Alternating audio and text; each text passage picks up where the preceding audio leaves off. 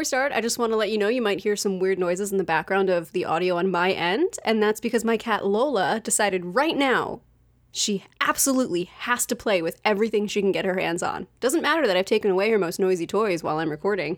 She's finding anything and everything to play with, so if you hear weird rustling or scratching post sounds, that's my cat having a great time, and I hope you enjoy it too. She's a great podcast producer. Excellent producer, really hardworking, very dedicated. Best member of the team. Honestly, she's due for a promotion. Don't let that. I mean, don't let her hear you. Don't, it, we don't need that to go to her head. Oh, sorry, sorry, sorry, sorry. Right, right, right. Tracy, I have a webtoon recommendation for you. yes. Okay, give it to me. Okay, so there's this artist on Webtoons whose name is Van J, and they have two comics. One is called Mystical, and there's only three or four episodes out, and it is, I would say, maybe in the family of The Little Mermaid, but it's not. It's not kitschy or Disney y. It's kind of spooky. Ooh, and okay. then they have another one that is about alchemy. So so I'm sold. since yeah, you always play alchemists slash you play an alchemist. I in played an alchemist campaign. one time, but I love it, and I've been playing her for like two years. So right. So you're gonna love this one. I just started it when I couldn't sleep last night. excellent. I love any good webtoon recommendation. so Tracy and I have both recently gotten hooked on the podcast, the Magnus Archives. Oh my god, it's so good, you guys. Listen to the Magnus Archives. I'm mad at myself because Jamie and Tim have been telling me to listen to it for months, and I've just not done it. And now I Right. finally listened to it, and I can't believe I've missed out on all these months. I could have been enjoying it. It's so good. So I couldn't sleep last night and I was listening to an episode and I had to text Tracy to give her a heads up that there was something super spooky in an episode coming up that she was not going to be down for. It hits on both of my phobias somehow. It honestly it got me. and of course that was the one I chose when I could not sleep. What? What is wrong with me? Did you pick a random one? No, it was just the next The one. The next one, and okay. Uh, and by the way, I'm not going to do it on the podcast for obvious reasons, but I do have to tell you one plot point that you will need to know if you skip over this episode. Thank you. Yes, I really appreciate that. But everyone should go listen to the Magnus Archives. Um, and it's so cool because it's very spooky, but not scary. And it's really fun because, according to Jamie and Tim, as they listen to me listen to it from the beginning, everything that you hear in the beginning that feels like it is just this one off spooky story is very much tied into a larger story, and pretty much everything that's left unexplained comes back later and becomes explained. Yeah, I'm already over 20 episodes in, and I just got back to LA. So actually, Yeah. that's kind of cool. We can say this. I was just in Pennsylvania uh, for a family emergency that turned out for the best, so that's cool. But I got to spend some time with Tracy and Jamie and Tim. Yes, she got to finally see my house, you guys. I can say 100% factually on this podcast that Tracy does live in a house. Oh, good. I was afraid everyone thought I was lying about that. Tracy has a house, she lives in it. Both of those are facts that Yay! are true. I love your living room. I just want to live in your living room. Okay, I hate myself. I just want to make your living room my apartment. I love my living room. It's the one room I really decorated. So it's got dark green walls and gold accents and spooky decorations everywhere, like my gold plated plated chicken skull and butterflies. And that makes it sound really creepy. It's not. It's very much like a um, vintage explorer's study was the vibe I was going for. Like an apothecary meets a vintage explorer meets a 1940s psychology professor. I would say mm, I would say 1940s psychology professor is the one. I wouldn't say it's that was creepy. actually my main vibe. That was actually my main. it- yeah, when I say creepy, I mean like I have a phrenology head, um, and like skull anatomy statues everywhere. Like it's very it's very dark academia, which is a thing I learned exists. Who taught you that that exists? Rowan graciously bestowed upon me the knowledge so kindly and and beautifully in her beautiful way that dark Aw. academia exists. Oh, my love language. Just, I feel appreciated. oh, so speaking of dark academia, Tracy, let's be dark and academic. Uh, let's host the Willing and Fable podcast, shall we? you know what? I think I shall. All right. That dark academic intrepid explorer is Tracy Harrison. And that Good luck. and and that spooky witch lady who is going to read you tarot cards and maybe make you question a few things is Rowan Hall. And we combined are the Willing and Fable podcast, a podcast where we talk about ancient myths, local legends, and why stories have staying power. And you guys, we did it. We are on the final sin of our seven deadly sins series. The last sin we're going to be talking to you about is the sin of greed. According to deadlysins.com, greed is the desire for material wealth or gain, ignoring the realm of the spiritual. It is also called avarice or covetousness, the punishment for which is being burned alive in oil for all eternity. Ow. I know I've been in quarantine for too long because I was like, yeah, hot oil, let's go. Are you okay? Mm. Moving past that, Thomas Aquinas, who I mentioned in my story about Beelzebub, wrote Greed is a sin against God, just as all mortal sins, inasmuch as a man condemns things eternal for the sake of temporal things. And in Dante's Purgatory, a story we must cover at some point on this podcast. In that story, it says, The penitents are bound and laid face down on the ground for having concentrated excessively on earthly thoughts. All in all, give me the gluttony one. That sounds more bearable. Eating bats? Really? Eating, like, as opposed to being burned alive in oil for all eternity, yeah. I'll take All right. yucky over excruciating torture. I think I'm currently being bound and laid face down to concentrate on my Well, that one, yeah, that one I can do. That one's fine. That one's not so bad. Okay, that's just my day. That's just what I do. Tracy the mobster. Sorry, my jersey came out a little bit there. I need to talk about this because I didn't last time you mentioned him. Every time Thomas Aquinas' name comes up, I imagine a water bottle company called Thomas Aquinas, and the water bottle is just Thomas, and it says, like maybe has talk bubbles that say nice things to people, and the Like social Thomas media the Tank Engine? honestly exactly like that, but tasting like Evian. Incredible. I'm never going to be able to think of it otherwise. Wow, I haven't. Wow, Thomas the Tank Engine. That takes that me you said? way It was back. shaped like you said it was shaped like Thomas. I was like, what does shaped like Thomas mean? I've only been away from you for a wee bit, but boy, it hurts. All right. Okay.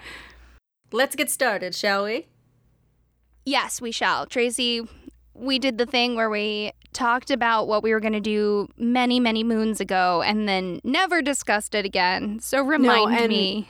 On top of it, I did the thing where right before writing this, flip flopped a hundred times between two stories. One I had originally decided on, one I came up with last minute, and then inevitably I went back to the one I originally decided on. So, I feel like that's kind of your MO. It is my MO. You write things at 3 a.m., I flip flop before deciding on what to write. We all have to have our creative process. Yes, it's a process. Greatness will not Guys, appear by magic. morning, I responded to Rowan at 7:45 before jumping onto a meeting, and she answered back. Which remember, she's three hours behind me, and my response to her was just, "Please go to sleep." No, that's not what you said. You said, please go to sleep. Thank you. Yeah, it's true. That is what I said. Which is, there's no room for you to not do it. And I, truly, I did roll over and said to myself, well, Tracy said so. Mm-hmm. and then I tried to sleep. Okay. So the story I'm going to tell you today is the story of King Midas and the Golden Touch. So the definitive tale of greed This is, is, the what you're. definitive tale of greed. I mean, it is. If you look up stories about greed, it's like, I mean, aside from the fact that Greek mythology is the only thing that ever comes up, which is a whole problem on its own, if you're only getting Greek mythology stories, when it comes to greed, King Midas is the one you're getting. All right, bring it. All right, so I'm going to tell the story first, and then I'll go into a little bit of some history, given there's not actually that much history with King Midas, the story, since it's fictional. So we're just going to jump right into the story. I shouldn't blame Silenus, or even Dionysus for that matter. And when I take a step back and look at the situation, I know that what happened was not their fault. But my only other option is to blame my father, and that feels harsh, given all that occurred and all that he ultimately repented for. At the very least, it all started with Silenus, who was the schoolmaster to the god Dionysus. He was an old satyr who loved wine and revelry nearly as much as the god himself, and, as to be expected, one day he went missing in a drunken stupor. His old bones carried him across the Phrygian countryside until he passed out in my father's rose garden. My father was King Midas of Phrygia, and we had a rose garden to rival any other in the world.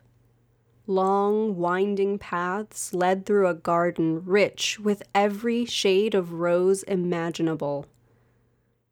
The blooms were vivid in color and far more fragrant than any perfume you could imagine. Each bud was wide and full and perfectly formed with beautiful stems and thorns to match. It was my haven, my safe place, my sanctuary. So when I walked into the garden one day to see a naked, unconscious satyr in the middle of the pathway, I was immediately concerned. I wasn't sure what to do. I had never seen this creature before. However, I wasn't the first to spot him, as a few servants came upon him just before me. They placed a cloak over his body and hoisted him up between them and carried him over to me. My lady, they said, what should we do with him? I was perplexed. What should we do with this drunken creature? Do I toss him out? But what if he had a message for us?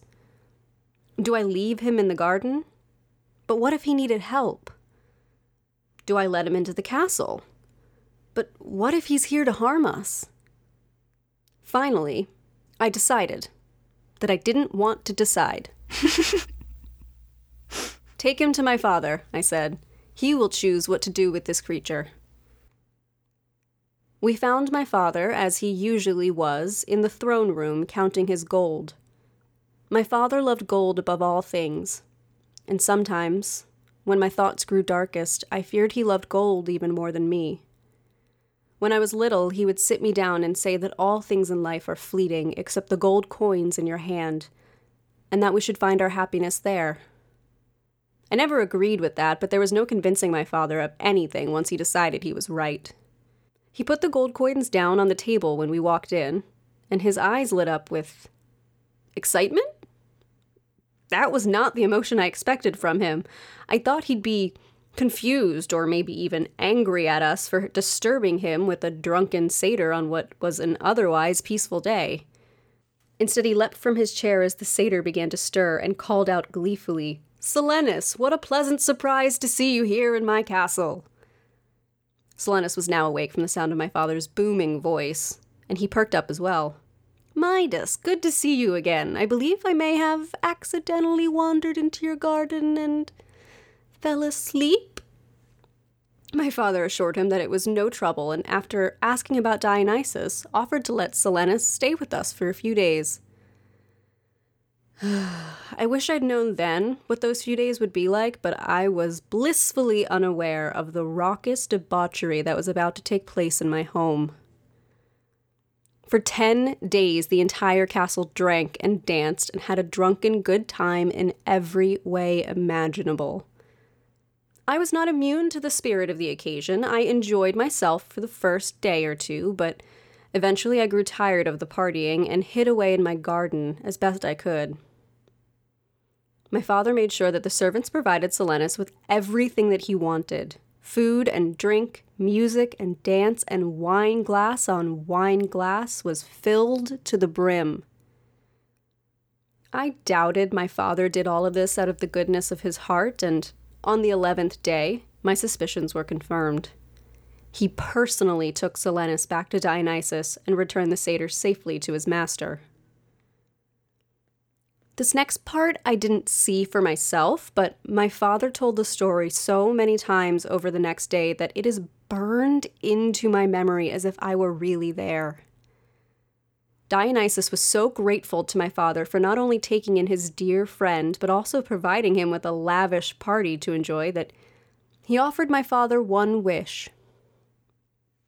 My father could have asked for anything. The options were nearly limitless, and Dionysus warned him to think carefully. But my father knew what he wanted. He'd already planned his wish. He asked Dionysus to make everything he touched turn to gold. The god asked if my father was certain, and when he confirmed, Dionysus did as my father asked and announced that anything he should touch would become golden. Overjoyed, my father ran back to the castle to test his new skills. Outside the gate to the castle, he touched the branch of an oak tree and watched with glee as the wood quickly transformed into bright, shining gold. I was, as usual, in the rose garden when I saw my father sprinting forward. He was running his hands gleefully along the row of roses that lined the pathway, and I watched in shocked confusion as each went from its vibrant red to a bright yellow, a shimmering gold. I rushed over to look at the flowers, now hardened and stiff along the pathways. What were once bright, fragrant, beautiful flowers, fleeting in their existence, were now statues of their former selves, golden memories to the idea of what they once were. I was horrified. This was not a gift. This did not improve the state of existence for these flowers. It just turned them into trinkets. What made them special was gone, replaced by cold metal. I asked my father what he'd done, and he gleefully told me the whole story. He told me how he knew as soon as he saw Silenus that he'd be able to finally get what he always wanted the golden touch. He called it Midas's golden touch, and he was happier than I'd ever seen him before. He rushed past me as he ran into the great hall and called out to the servants, and he demanded that they prepare a feast for the occasion. He said that it must be the most lavish and delicious feast they could imagine. Our servants, clever and talented as they were, did prepare such a feast, and in record time. So when my father and I sat down for dinner, there was more food on the table than I could even begin to take in.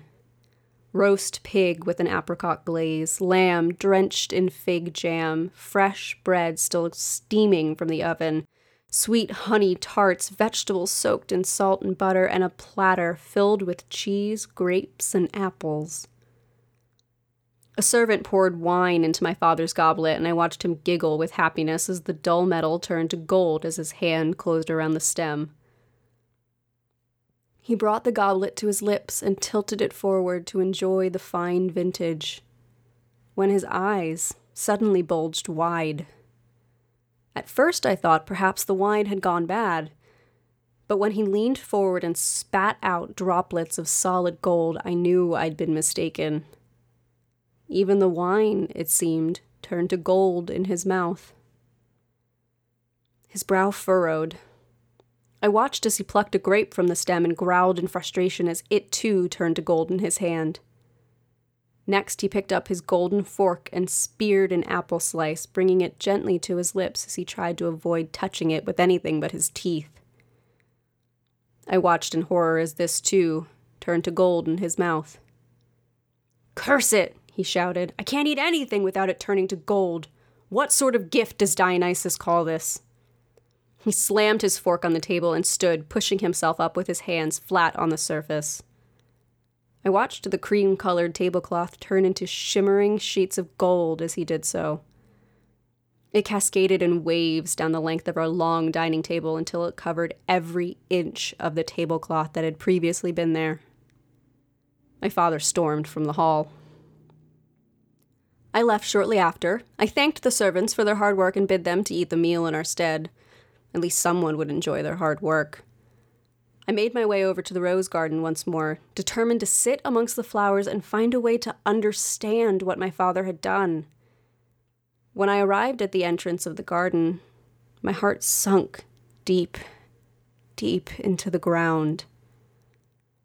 Every single flower had been turned to gold. Each rose that had once been red as the lips of a maiden, every summer berry colored flower, the roses that were once pale pink, white, cream, and every color under the sun were all that hated shade of yellow. Each soft petal was now hard metal, and I sunk to the ground in despair, because no longer was I surrounded by vibrant, changing beauty as even the fragrance had left the air. Now I was surrounded by a hard, cold, lifeless garden of statues. It was too much to bear. This gift had taken away the only thing I truly loved in this world, and I would not sit idly by any longer. I could not sit by and watch my father waste away, unable to eat or drink, surrounded by the only thing he ever truly loved his gold. I found him at the other end of the garden, holding up one of the golden roses in his hand. He didn't turn when I walked up behind him, but he did start speaking. This garden was created by your grandmother, he told me. This was a fact I already knew, but I decided it was better to stay quiet and listen than to point that out. She planted it after she and your grandfather adopted me. She told me that each flower was proof of their love for me that it would continue to bloom so long as this castle held on to that love. He let out a hollow laugh. I suppose she was right. I lost sight of what really matters, and now this garden no longer blooms. He turned to face me then, his eyes locking onto mine. I could see the pain in his face as he noticed the tears that still streamed down my cheeks. My daughter, he said, reaching out his hand towards me. I admit, I lost myself in that moment. It had been so long since my father showed concern for me. I wanted his comfort more than anything else, and so I leaned forward and fell into his arms. It started at my hands. Slowly, I lost the feeling in my fingers, and then my palms. By the time I pulled away from him, my arms were golden all the way up to my elbows. I think I screamed. I'm not really sure. The process moved quickly from there, and within the blink of an eye, I felt my entire body my legs, arms, chest, lungs, and heart turn to gold. Then nothing. Just darkness. This next part you'll have to forgive me, but it's a bit vague as I was not entirely present for it. My father, horrified at what had just happened, staggered backwards. My face, once flushed with life, was now solid and frozen in gilded sadness. My father didn't waste a moment. He rushed from the castle and hurried back to Dionysus. He found the god sitting in the woods, wineskin in hand, laughing and dancing as though the world were perfectly normal. As though Midas hadn't just lost his daughter. As though Dionysus himself hadn't saddled him with a curse instead of a gift. My father, King Midas stood before Dionysus and renounced the gift. He demanded, and then eventually begged, for it to be removed. Dionysus, understanding my father's plight, for he had predicted that this gift that Midas demanded would not turn out to be such a blessing, he told my father that to remove the gift would be quite simple. My father would need to journey to the river Pactolus and bathe himself in the river to wash off any and all traces of the gift. I'm told he carried me all the way to Sardis and onto the banks of the river Pactolus himself. though I have no memory of this time, so I cannot say for sure. Midas walked into the river and bathed himself, whispering the whole time that the gift was a mistake, that he should never have wished for the golden touch, that he would give anything to have me back. I came to, falling onto the bank of the river as my legs had not fully returned to normal. I collapsed in the sand and coughed as my once solid lungs breathed air for the first time since I'd changed. I looked out at the river and saw my father standing in the center, surrounded by rich, shimmering, golden water. He ran towards me, and as soon as he was able to, he gathered me in his arms and held me close, whispering that he was sorry and that he loved me. I asked if the gift was gone, and he told me that it was, and that he was sorry he ever asked for such a foolish gift at all. The two of us sat at the top of the hill and watched the river take away the golden gift and deposit it along the shores. For as long as we lived, those shores remained brightly colored with the gold that once came from my father's hand. Everything that had been changed by my father changed back that day, and from then on, he and I would sit in the garden together and admire the colorful and fragrant flowers once more. And that's the story of King Midas. I could have sworn, I could have sworn that this ended badly with the king starving, sad, and alone, with everyone turned to gold around him. That's one version. Um, so there's there's so many versions. So the original version, um, and I'll talk about it a little bit in the history, doesn't have everyone around him turn to gold. The original version, there's no daughter at all. Um, the rose garden's always there. I I took some liberties with this telling. I played up the rose garden. I pl- I created the idea that it was a gift from his mother. M- mostly so that I could put the fact in there that King Midas was the adopted child of the king and queen before him, but even in the original version, he just dies of starvation. Or, or he repents and goes to Dionysus and begs to be forgiven. Um, and then it's in, in a later version that they add the figure of the daughter. Hmm. Well, I love your version. It's beautiful and quite wholesome.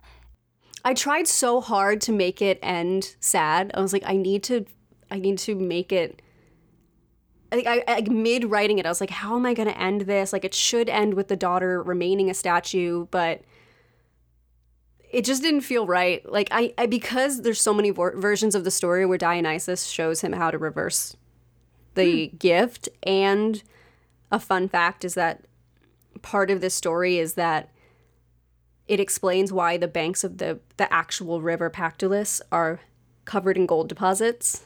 Oh. I just oh. thought it was too cool to to not have. And so if he was going to remove the gift, then his daughter had to come back. So then I gave it a wholesome ending. There's no reason why it should have a sad ending. It is possible to be a flawed human being and learn about it and then do better. And in a myth, it's just even cooler because there's always magic and gods and exciting stuff. I'm into it. I am especially into the description of listening to this girl's feel her organs becoming metal. Yeah, that was fun. I, I wanted to make it feel a little bit visceral. And also, can you tell I was really hungry when I was talking about the feast?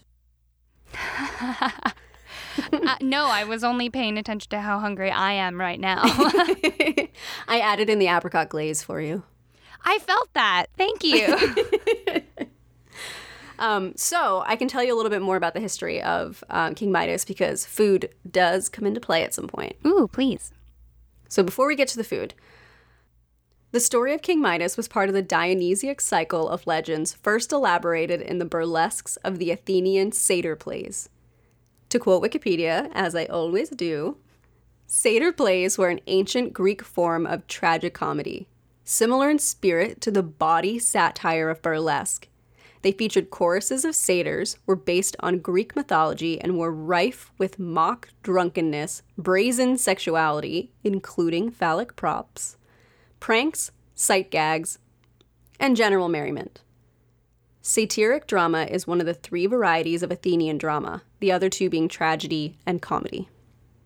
I feel like a dunce that I even have to ask this, but would I be correct that satire has a root in satyr, or was that just a dreadful pronunciation adventure for you? I have no idea. I was really hoping you'd know the answer to that, given your theta No, no, background. no, no. Don't make this about my college education. That is a great question. I don't know. I'll have to look that up. I think possibly because, um, you know, it's a mocking comedy making fun of like all of the insanity of the Greek com- com- comedic. I don't know. It it was based on Greek mythology, but it's kind of almost making fun of it with the mock drunkenness and everything. So it quite possibly There's definitely a listener who is screaming. screaming, driving down in their car, just yelling. That's me. I'm usually that person. So exactly, me too. All right, so okay. sorry, I apologize. I, I wanted okay. to know, but now I don't want to know. Great question, and I don't have an answer. So, the story of King Midas was popularized by Ovid in Metamorphosis 6. It tells the original story of the Golden Touch, and in this version, Midas repents his wish and he removes the curse after he grows hungry. In some versions, he instead starves to death. It's the 1852 version written by Nathaniel Hawthorne in his book A Wonder Book for Girls and Boys that the daughter is first introduced as the reason for Midas repenting. So I kind of combined both versions. I've noticed in our research that in the 1800s, things in story either get real friendly and child appropriate or just get real dark. Yeah. There's no middle yeah, ground. Yeah. There's no in between. It's either like very light and fun or Sun, Moon, and Talia. A wonder book for girls and boys or or murder. or murder. so, what I didn't add into mine, but what some other versions of the story also say is that Midas shares all of his wealth with his entire kingdom, but that felt like too much of a turnaround for the character for me to put in my story. That doesn't feel like it rings true to what's going on in our present day. Exactly. So, now for some fun archaeology facts. Yes. This comes from uh, an article on ancient.eu. It is possible that the mythical figure of Midas was based on a real king of Phrygia in the 8th century BCE known as Mita. Mita, or Midas, made offerings to Delphi, the first foreign monarch to do so. A skeleton discovered in the tomb mounds outside Gordium, the Phrygian capital, has been tentatively attributed to Mita by some scholars. We need to talk about golden skeletons for just one second. Oh, oh my god, yeah, more than one second, please. So at the end of my block, there's this I don't even know what to call it. It's kind of just an unusual knickknack, antique, what have you store. And nearly every day, the wonderful guy who works there brings out a golden human skeleton. I think the skeleton part is fake, but it is plated in real gold. That is amazing. I think it's illegal to like have human skeletons or human remains. Is it? I think you can buy people remains on the internet. I don't mean that. I'm just, let me just clarify. I don't mean like a lopped off arm. I think you can buy bones that were a human. I think that's technically illegal. I hope it's fake because I want this thing so bad. And it is exorbitantly priced as, you know, a person sized lump of gold would be. Oh, of course. But can you imagine?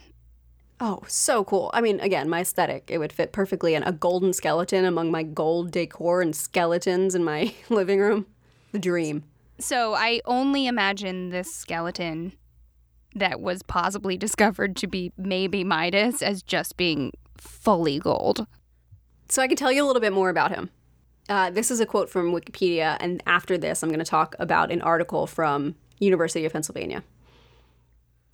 In 1957, Rodney Young and a team from the University of Pennsylvania opened a chamber tomb at the heart of the Great Tumulus. On the site of ancient Gordium, where there are more than 100 tumuli of different sizes and from different periods. they discovered a royal burial, its timbers dated as cut to about 740 BC, complete with remains of the funeral feast and the best collection of Iron Age drinking vessels ever uncovered. On the remains of a wooden coffin in the northwest corner of the tomb lay a skeleton of a man about 60 years old. In the tomb were found an ornate inlaid table, two inlaid serving stands, and eight other tables, as well as bronze and pottery vessels and bronze fibulae. Although no identifying texts were originally associated with the site, it is called Tumulus MM for Midas Mound. This was named by the excavator. As this funerary monument was erected before the traditional date given for the death of King Midas in the early 7th century BC, it is now generally thought to have covered the burial of his father. So, my last fun history fact is about ancient alcohol and food. According to researchers at the Penn Museum, this is the story of experimental archaeology, which is essentially trying to replicate ancient methods or techniques using the knowledge we have today. That is very cool.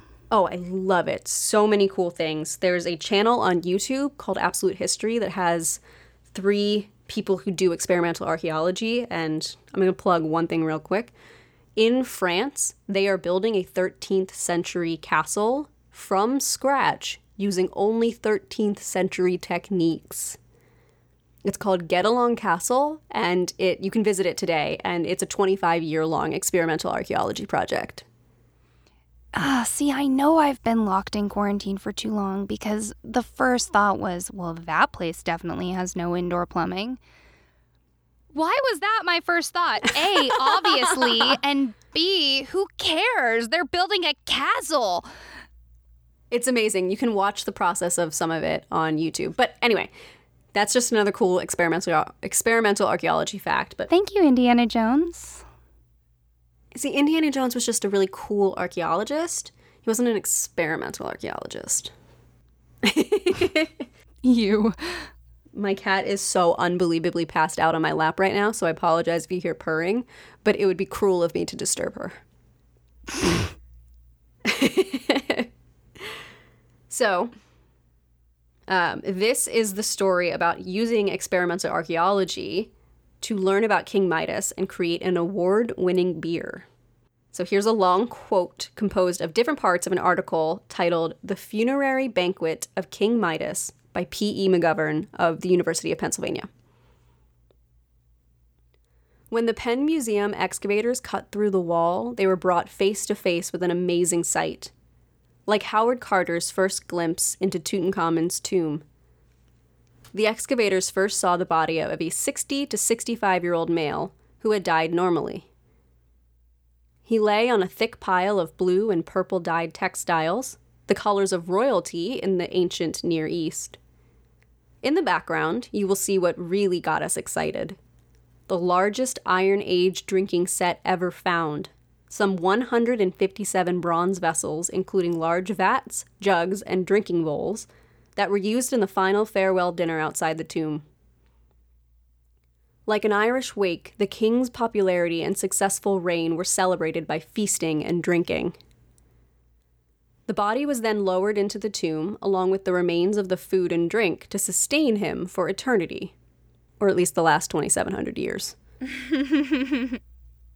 All of the ideas about what our ancient ancestors were drinking, whether a wine, beer, or mead, come together in our research on the so called King Midas funerary feast, because surprisingly, all three were mixed together in the drink. The gala recreation of the feast in 2000 was at the Penn Museum. Based on the chemical evidence, a spicy barbecued lamb and lentil stew, according to our chemical findings, was the entree, and it was washed down with a delicious Midas touch drink. It was the first reconstruction of a burial feast based solely on the chemical evidence. In fact, the bronze drinking vessels, including spectacular lion headed and ram headed buckets or situlae for serving the beverage, gleamed just like the precious metal once the bronze corrosion was removed. But the real gold, as far as I was concerned, was what these vessels contained. And many of them still contain the remains of an ancient beverage, which was intensely yellow, just like gold. What then did these vessels contain? chemical analysis of the residues teasing out the ancient molecules provided the answer.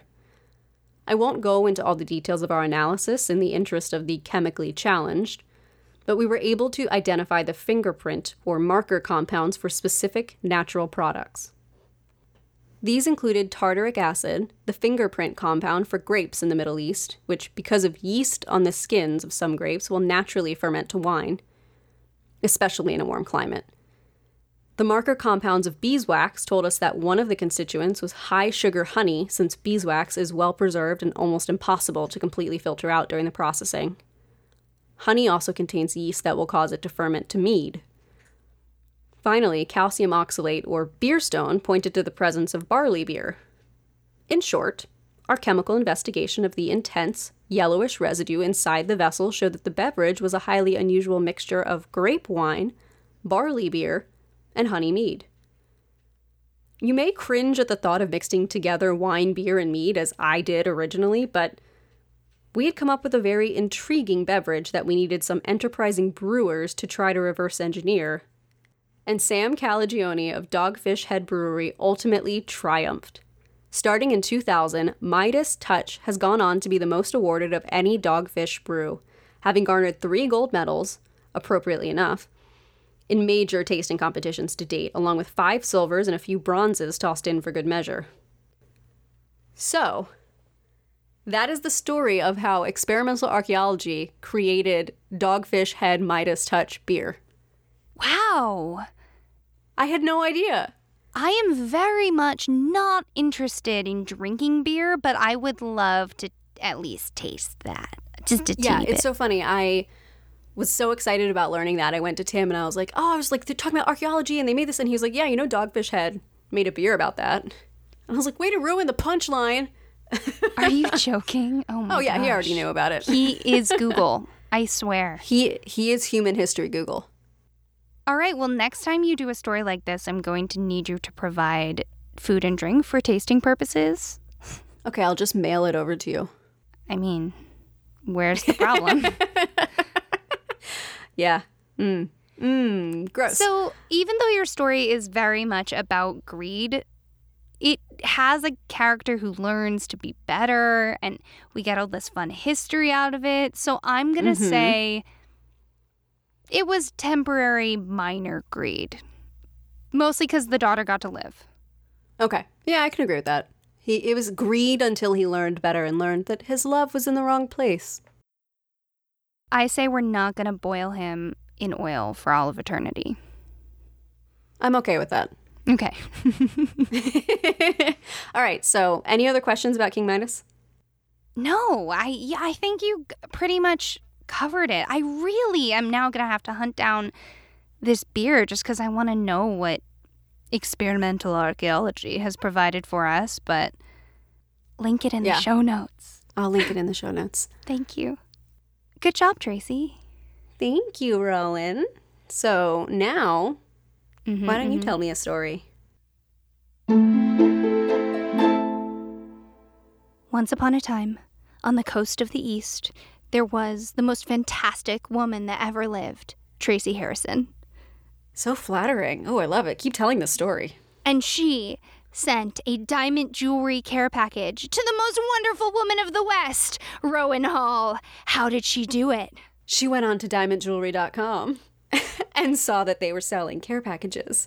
They only started at $25, so she thought this is too good to be true. She told them all about Rowan and how amazing she is, and they created the custom care package of her dreams.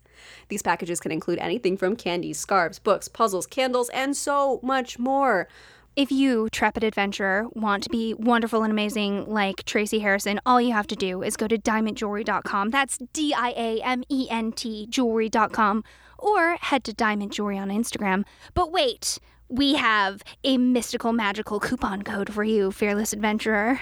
Use code Willing and Fable 10. That's Willing and Fable with the number 10 at the end to get 10% off of your order at Diament Jewelry. So go, sally forth. Ooh, Sally Forth is good. so sally forth to the wild world of the internet and be cool like Tracy Harrison and Diament Jewelry.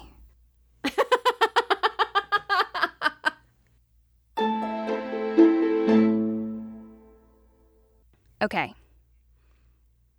My story today, like many tales of greed, begins with a contract and a falsehood. The year is 1512, and intrepid Spanish colonizer Juan Ponce de Leon has been contracted by good King Ferdinand to settle the islands of the quote, New World. After all, Ponce de Leon had accompanied Christopher Columbus, who was by now on his second expedition to conquer the hemisphere. In 1504, Ponce de Leon crushed a local rebellion in Hispaniola, and in 1508, he received royal permission to colonize what is now Puerto Rico. Using only one ship and 50 soldiers, he accrued a whole lot of gold for the Spanish crown and was the island's governor until Columbus's son Diego came along and messed that all up for him. Regardless, Ponce is doing well for himself. In 1512, as a consolation prize, King Ferdinand offered him exclusive, lifelong governorship to any land he came across. Oh, poor Ponce. Oh, Poncy boy, so sad.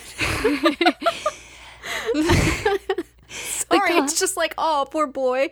You get to steal this land away from anyone you want.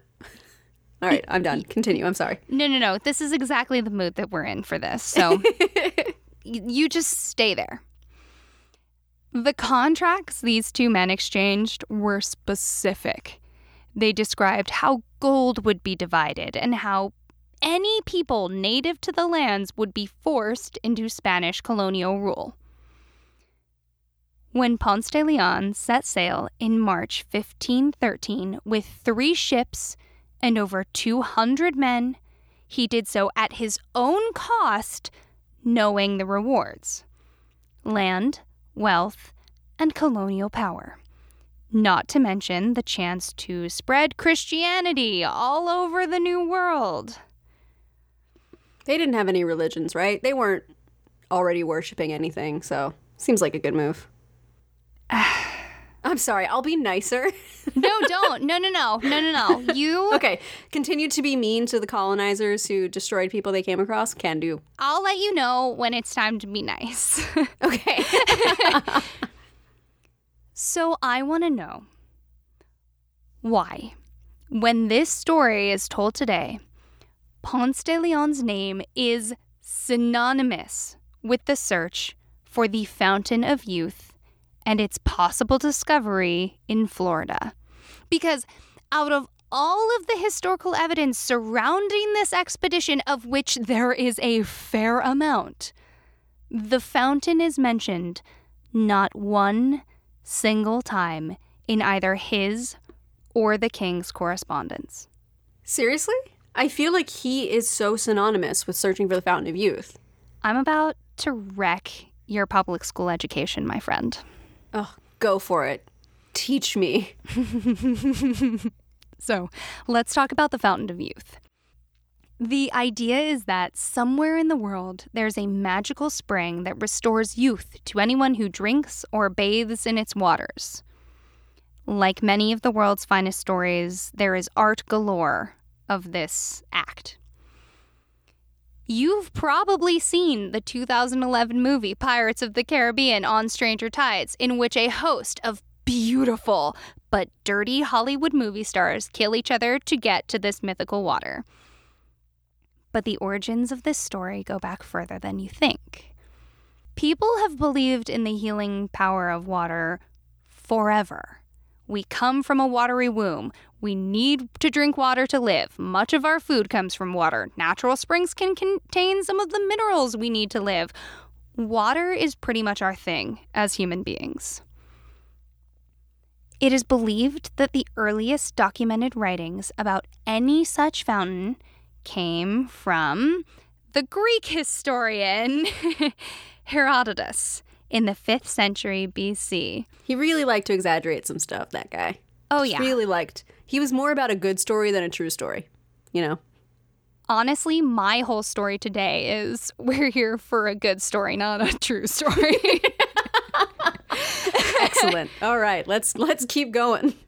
So Herodotus placed his magical find in the land of the Macrobians, and he described the people who lived there as having exceptionally long lifespans. In the 4th century AD, Alexander the Great took up the search and is said to have arrived at a quote, river of paradise. Then, during the Crusades in the 11th and 12th centuries AD, King Prester John made bold claims that he ruled land that had a fountain of youth. Japan has stories of healing hot springs that draw tourists and locals to this day. From Polynesia to England, stories of a fountain of youth are pretty universal. And then, of course, we have the stories that are said to have come from the Caribbean islands in the 16th century. Locals there seem to have described healing waters on the island of Bimini. So, back to Ponce de Leon. To quote J. Michael Francis, a history professor at the University of South Florida, St. Petersburg, what Ponce is really looking for is islands that will become part of what he hopes will be a profitable new governorship. From everything I can gather, he was not at all interested or believed that he would find some kind of miraculous spring or lake or body of water. At the time of Ponce's sailing, King Ferdinand did have a hot new wife who was 35 years younger than him. So it's possible that he mentioned this to his industrious conqueror before the expedition, saying, Hello, please find me eternal youth. My wife is super gorgeous. K, thanks, bye. mm, gross. But it is way more likely that this story is one giant historical troll. Here for a good time, not a long time. I'm here for an exciting time, not a true time. yeah, exactly. Spaniards of the era did such a good job trolling Ponce back then that in the 1800s, after the Spanish ceded Florida, Washington Irving picked up the fountain story and ran with it. The same Washington Irving who wrote the Rip Van Winkle story from our sloth episode. Exactly, episode four. so, seriously, the whole Fountain of Youth thing was a rumor started to make Ponce de Leon look bad after his death. To Whoa, quote, that's super effective. it's the same thing of how Napoleon wasn't actually short. It was a rumor started by the English to make him look bad. They started a rumor campaign that he was really short to mess with him, and it worked. Well, can confirm Ponce de Leon was four foot eleven. So, are you serious? This is true fact. Oh my god According God. to my research, you buried the lead. well, no, you know, I, I, I have so many. Tiny boy, tiny little boy. He's a sweet baby, except he was a murder, horrible baby. We, we tiny like little him. murder baby, tiny baby murder boy. Okay, sorry, keep going. All right, to quote Ryan K. Smith, a history professor at Virginia Commonwealth University, he was being discredited as an idiot and weakling. This is machismo culture in Spain at the height of the Counter Reformation. Among many who linked Ponce with the fountain was, and I'm so sorry in advance for my pronunciation, Gonzalo Fernandez de Oviedo y Valdez. This man was aligned with Christopher Columbus's son Diego when he took the governorship of Puerto Rico, so there's political gain to making Ponce appear super silly. In his writing, Historia General y Natural de las Indias, he tells of Ponce going off in search of the healing waters of Bimini after being fooled by Caribbean natives. Antonio de Herrera y Tordesillas, who was the Spanish king's chief historian of the Indies, also got in on the action. In 1601, he wrote a very popular story describing Ponce de Leon's first voyage to Florida. Herrera only mentions the fountain briefly, saying that it turned, quote, old men to boys. Ooh, worst way. Worst way to describe that. Ooh, gross. gross, gross. so his status as a historian pretty much set this narrative in stone.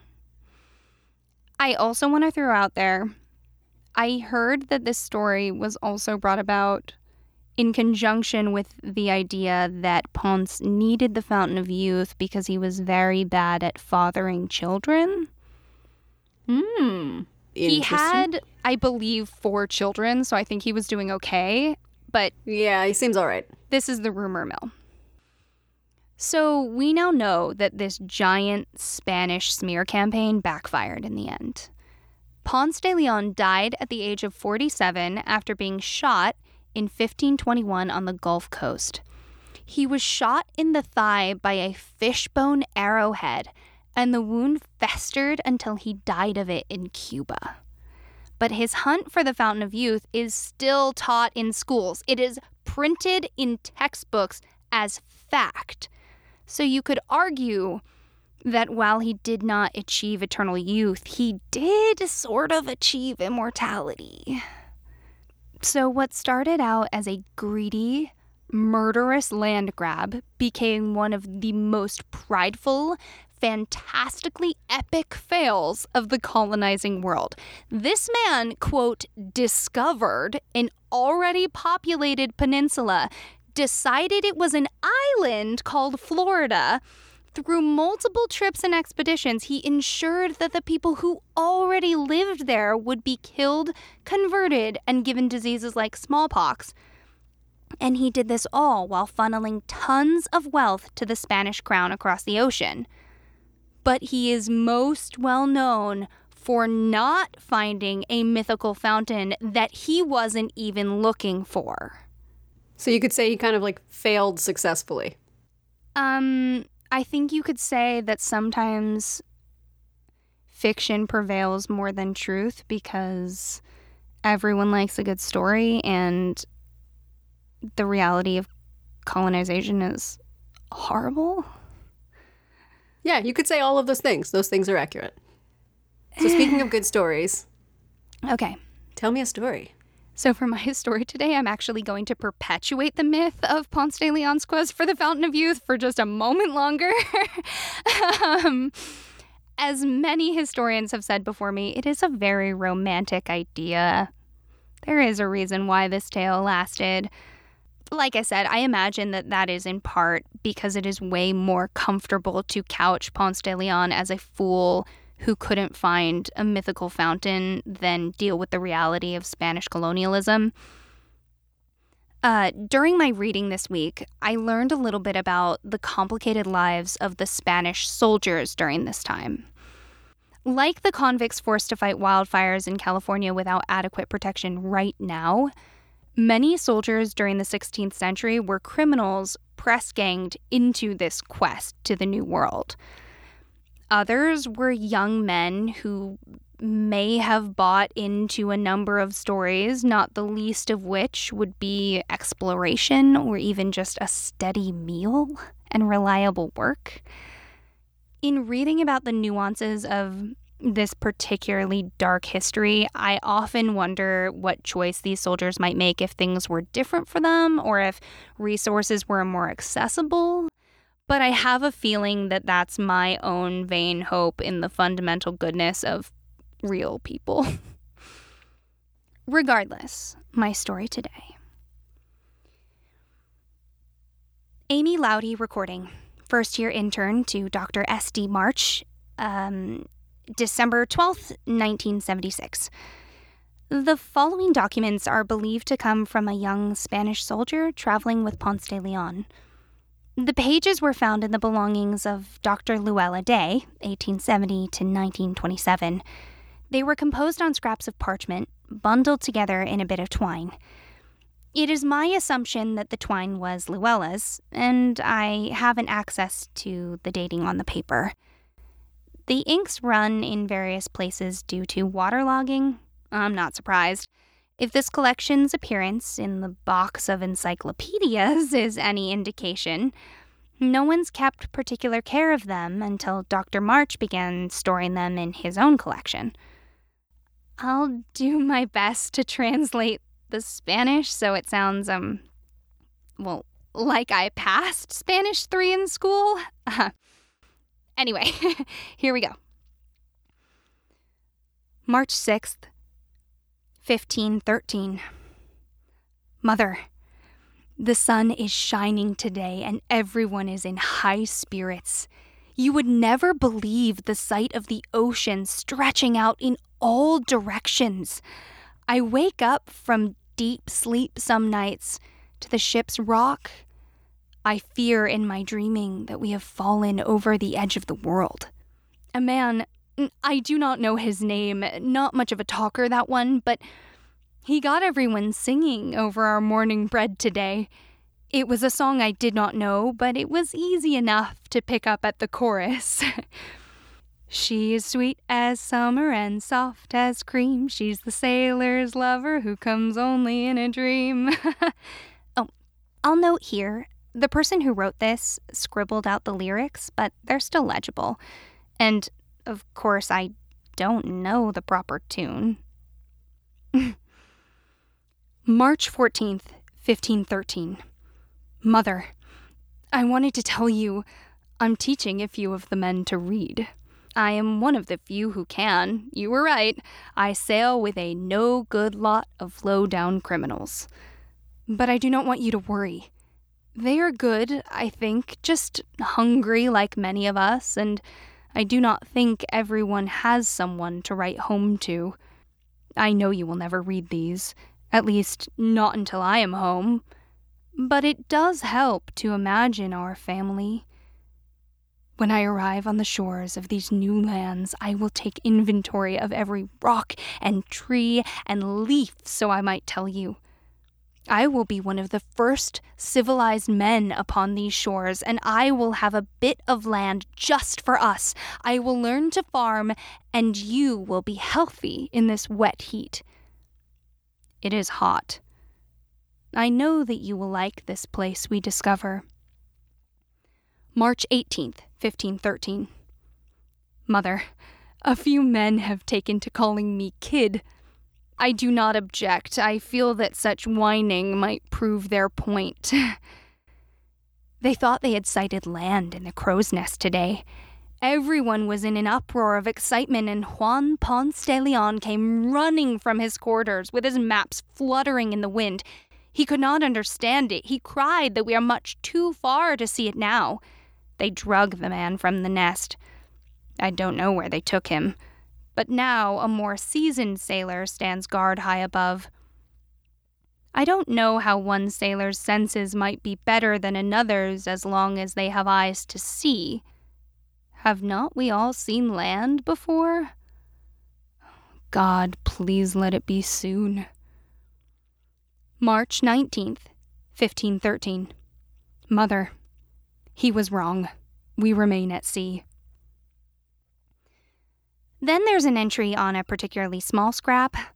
I don't know the date. It says, um, He is not tall. He only reaches up to my shoulder. But he stands in his stout breastplate with plumage extending from his helmet to the high heavens. He is never without a feathered hat or helm of some sort. Perhaps he believes this is how God can see him among the rest of the rabble but I think the feathers are meant to make him seem tall. No one is fooled. Still, I hear he is in possession of a particularly beautiful wife, so he must be doing something correctly. I would never go to sea if I had a beautiful woman waiting for me on shore. April 3rd, 1513. Mother, we are here. This land, Juan Ponce de Leon christened it La Florida. It is the land of flowers we come upon this Easter season. As they navigated the boat to the coastline, I ceased my work for a moment and looked out at the green, new world. There were people on the shore as we got closer, and the captain prepared us to fight as we drew near. I hoped they would see the power of our ship and turn to run, but they did not. Every sailor ran out in a fury of bodies and pent up fear. It was so short, Mother, you would not believe. Everyone was dead before I even had the chance to raise a blade. I should not say, If someone reads this, I could be punished or put to death, I would think. But I need to tell you, I. Here, there's one of those aforementioned smudges. It could be blood. It does have a rusty color to it, but I hate to be dramatic. It's very likely water and sediment. I won't bother with the rest of the page. The ink's too ruined to read. Uh, all right. May 5th, 1513. Oh, I should say, this next paper's really been through the wringer, too. Crumpled to hell and back, dirty. But legible, all of it. There's also a cross drawn in the margin. Well, more scratched in the margin, I would say. Um, okay, uh, May 5th, 1513. Please, God, do not let me die. Please, God, do not let me die. Please, God, do not let me die. I am sorry. I am sorry. I am so sorry. Please, God, do not let me die here. Well, you get the idea. It repeats in roughly that pattern, um, six more times. May 7th, 1513. Mother, we go on the quest of a madman. In the deep, swampy forest of this Florida, we journey further and further from hope. Juan Ponce de Leon drives us into the darkness in search of a fountain that will grant youth or, or immortality, I'm not sure. I thought certainly it was a jest when I first heard it making way through the ranks. Carlos told me, and I nearly laughed at him. How could we come across the sea in search of a child's tale? But word of this hunt pervades the camp and sickens the army so that it is like a beast with fever. At first, the march seemed slower, as if we all thought we could call off the search if we did not shuffle forward too far. It might be easier to return to the sunny shores and the village in which we have made camp. But they yelled and punished the slowest marching men until the sickness morphed into a mania among us all. Mother, they are beginning to believe that we will find this fountain. The stories grow each day so that I wonder where each teller first got their information. How could I not know? Am I really so much of a kid? It is dark and hot. The natives come and attack us, or we go after them. I've killed so many men. And a woman. I wanted to say I did not realize until it was too late that I would not harm the fairer sex, but I knew, and I also heard my own voice echo through me If you do not kill her, she will kill you. Looking over her slumped body after the skirmish ended, I believe that this is the logic of soldiering. It must be the way we keep our feet marching and our blades slashing. I do not think this is any wisdom, and even identifying it does not change how I will act. I will not die on this stinking island at the hands of godless warriors. The men's wounds do not heal. The wet air and putrid muck keeps them open and festering I fear that my toes will blacken and fall off if I do not get my boots dry soon. I saw it on an older man two nights ago.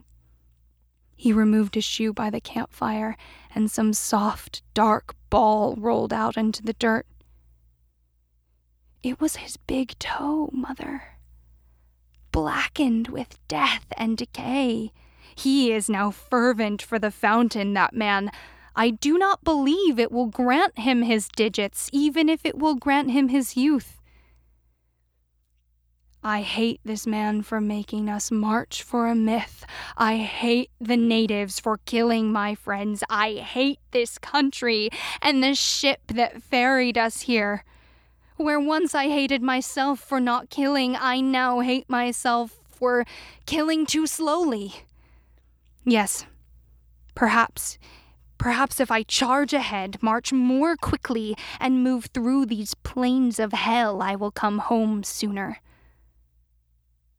I cannot help but wonder should we discover this treasure, will the captain grant us a taste?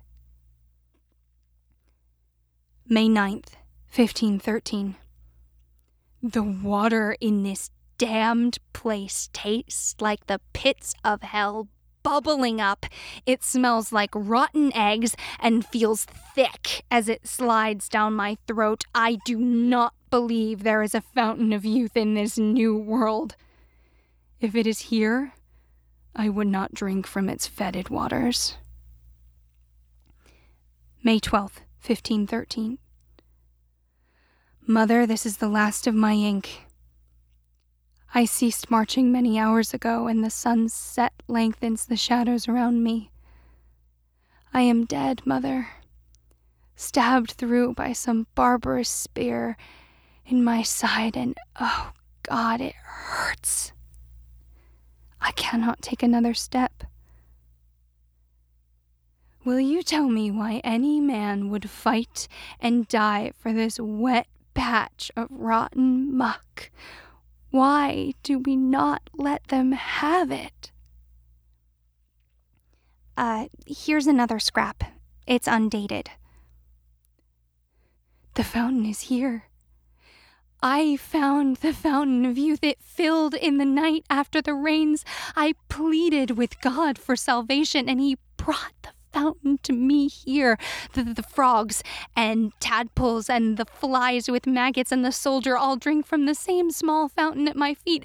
And if only he could see, he would turn them back. I found the fountain. I will lie in it so that they may find me on their quest. When they turn around, I will wail like a kid so they hear, I do not want to die, mother. That's it. That's the last one.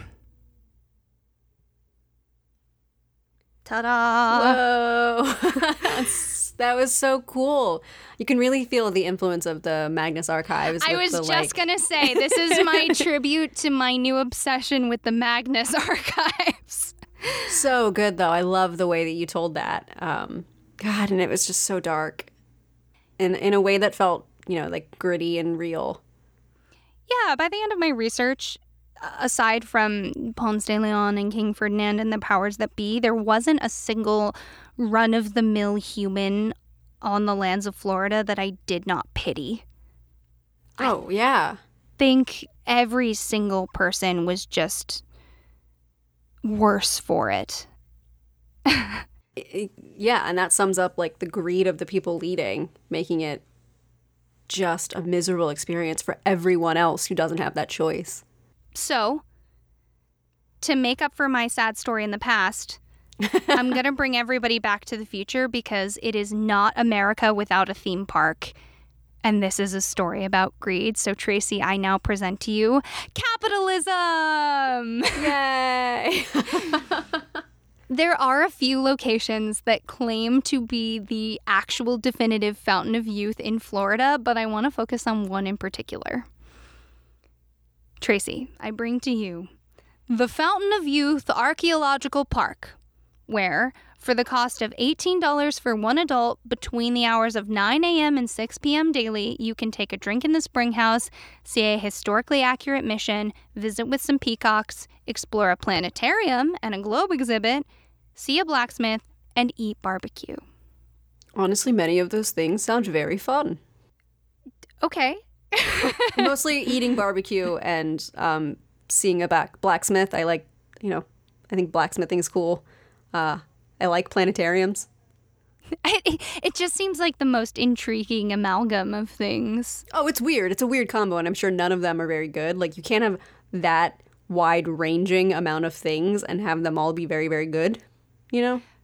Right. And there's more. There are a few exhibits centered around the Timucuan Native American villages that existed in the area long before and while the Spanish came and colonized it. I was particularly interested to learn that a burial site discovered within the park in 1934 by a gardener had a number of Native American human remains estimated anywhere between 100 and 4,000. Wow, wide range. To quote the park's own website, as the years passed, increasing sensitivity to the customs and culture of Native Americans prompted the December 1991 reinterment of the remains, together with a full, solemn Catholic Mass. What was the reasoning for a Catholic Mass?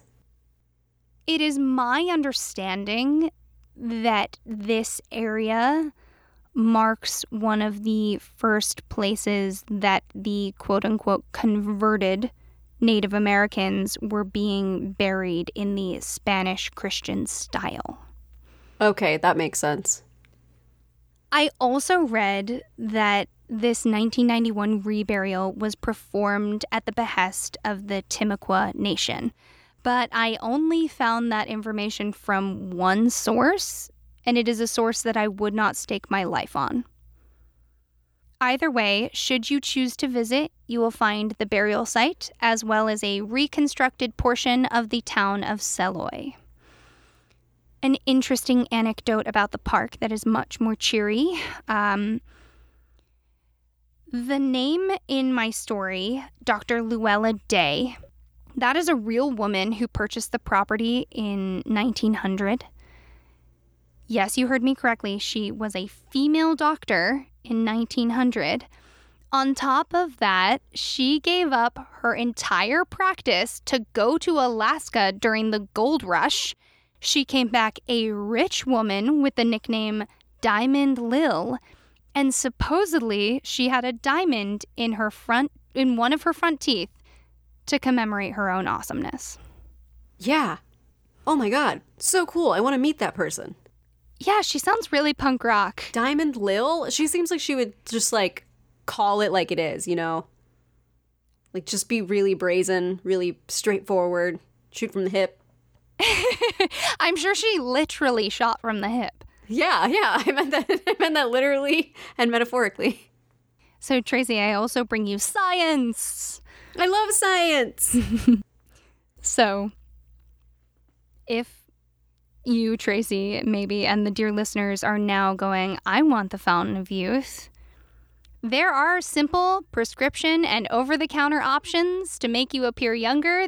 They are called retinoids, and they are one of the most highly researched skincare ingredients touted by dermatologists as being the most effective anti aging topical.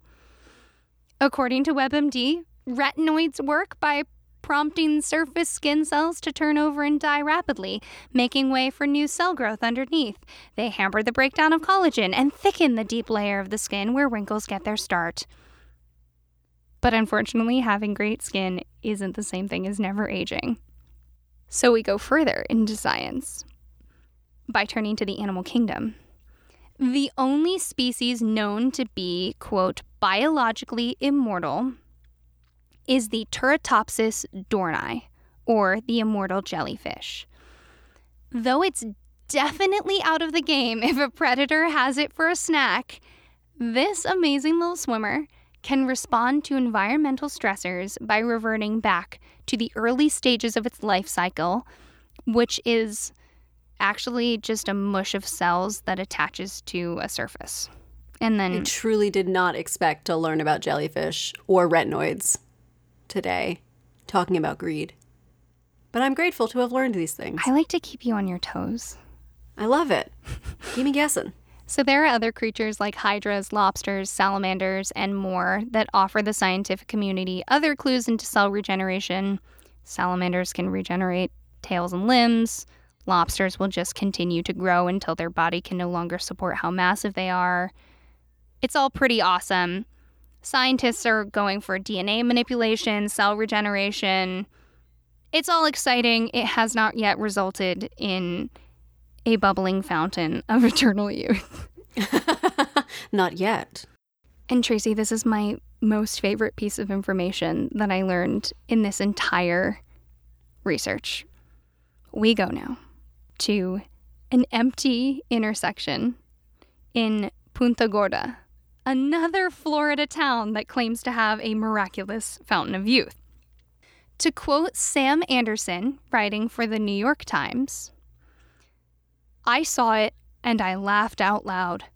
The fountain of youth was tiny, shabby, and neglected. A blocky little drinking fountain, not much bigger than the garbage can it stood next to, covered in green tile that must have been decorative 90 years ago, but was now cracked and stained. Today, nothing identified it as the Fountain of Youth. In fact, the only sign on it was a warning from the Florida Department of Health. Quote, Use water at your own risk. The water from this well exceeds the maximum contaminant levels for radioactivity as determined by the United States Environmental Protection Agency under the Safe Drinking Water Act. That feels like the only true appropriate fountain of youth based on the story of Ponce de Leon. I screamed aloud when I read that article, and it was very late at night. I'm sure I horrified my neighbor. Oh my God, Sam Anderson's article is so good. Check out the show notes because if you think it's funny that we have now contaminated what could have been the Fountain of Youth, you're going to love the rest of his adventure in trying to find the fountain. Very 2020 energy. That man went to Florida on a quest for the Fountain of Youth, and he decided while he was there he was only going to drink water that came from a purported Fountain of Youth, which is unfortunate for him because this one was radioactive and another one was sulfurous and smelled like rotten eggs. Ooh, that's terrible. All right, we did the story thing, We did the story thing. but we have an extra bonus thing that I'm so excited about. Yes, me too. we get to shout out our first ever Patreon patrons on our podcast. Oh my gosh. It's so exciting. We have actual patrons. You guys are incredible. I can't believe how supportive you are. It just warms my tiny little heart so much. So, yeah, guys, a huge thank you because we love chatting with you on Discord. We love the messages that we've received on Patreon. We're so excited for what you vote on for spooky season. We've gotten a scary story from one of our patrons the other day. I'm going to quote Tracy Chef's kiss, everyone. Chef's kiss. We love it. so, thank you to our patrons Jeremiah Y, Daphne O, Shane R, Emily J, Helena R, Mark O, Kenneth L, and Michael T. We could not make this podcast without you guys. Thank you so much. And another fun thing, we did this once before and we wanted to do it again because it also warms our tiny little hearts. We want to read you a review that we like. So if you take the time to go onto Apple Podcasts and leave us a rating and a review, there's a chance we'll read it on the podcast. So try to make it as funny and fun as you can. Mm, okay, so what did someone say about us that's nice, Tracy? All right. What'd you pull? This is from Jay Kazi. Such charming and engaging storytelling. I love these ladies and their wry humor. The segments are super engaging and informative, and the positive endings to every episode brightens my day. Thank you. Do you hear that, Tracy? You are charming and engaging, and you brighten someone's day. Did you hear that, Rowan? You have wry humor. I already knew that. So thank you so much for leaving that review. It means the world to us, and you have no idea how much it helps us, you guys. Just taking like one or two minutes to leave a, a review and a rating on iTunes like makes an incredible impact on our podcast and um, on our lives. yeah, thank you. Uh, so while we're talking about good stuff, Tracy, tell me something good. Okay, mine's gonna be real quick. Um, I had a really delicious dinner. That's my something good. So Jamie and Tim together made this quiche, and I will include it in um, our recommended page or our show notes. Um, she sent me the recipes because I was like ranting and raving about it before we recorded. Oh no, are we gonna have to have a recipes section on our recommended page? Mm-hmm. We are. That yes. will be purely purely curated by Tracy unless you want to know how to Yes. buy dinosaur chicken nuggets. so it was just really good and and Jamie like made the dough herself and Tim helped her cook it and it was a mushroom, onion, spinach and cheese quiche. I normally don't really like quiche. I'm not a big egg person. I ate the biggest slice you could ever imagine and it was amazing and I'm going to share the recipe with everyone cuz I really try to make my something goods be something good for you guys as well. So I will share the recipe to this amazing quiche. It's two recipes, one for the crust and one for the actual. Jamie is on a roll. She made homemade bread and homemade ricotta the other day. Mm-hmm. Oh, so good. I love living with Jamie and Tim. And Tim's just an incredible cook all around. I've never had Tim food. It's very good. He's someone who like doesn't need recipes. He just kind of cooks from the heart. Every time I see Tim, we always have Mexican food, which Tim hates. So that's very funny that the one food I ever eat with him is a food that is not his favorite.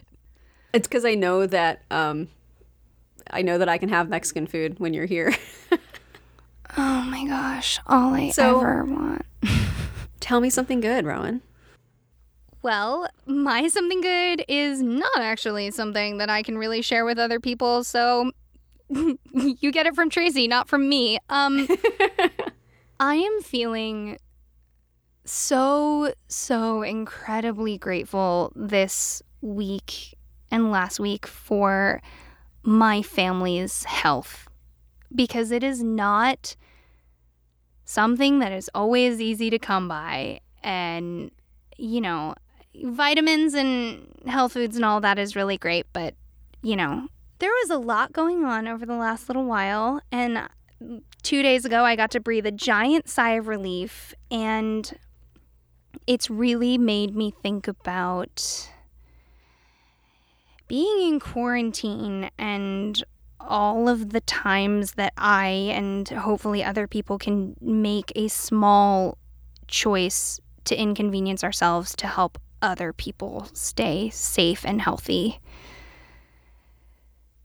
Yeah, because I'm lucky enough to know a lot of medical professionals uh, that are Mhm. in my family and very close friends, and hearing stories from them just makes me want to put everyone I know and love in a bubble. I know, I know. But I'm so glad to hear that your family's doing well and that your parents are healthy and that you got to see them and spend some time mm-hmm. with them. Because I know that means the world to you and them.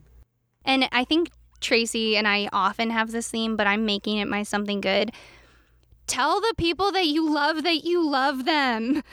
oh my god, yes. Just like I said before, don't be a cool guy. Like I am known for this. I will just randomly text people I know out of the blue and be like, "I was just thinking about you and how amazing you are, and I really love you, and I just needed you to know that." I do it all the time.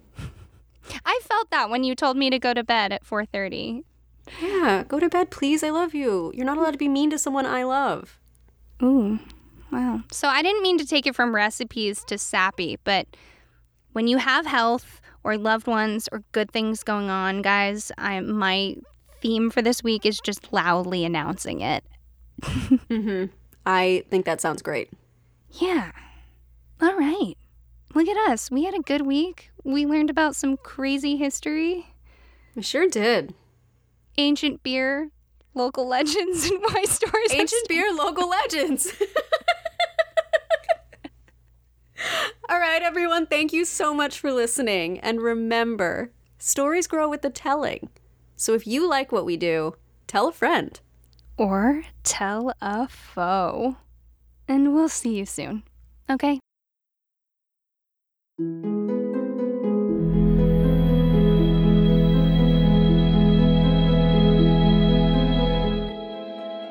Thank you so much for joining us for the Willing and Fable podcast. This episode was written and produced by Tracy Harrison and Rowan Hall. That's me. Our music was written and performed by Taylor Ash, and our logo is by Jamie Harrison.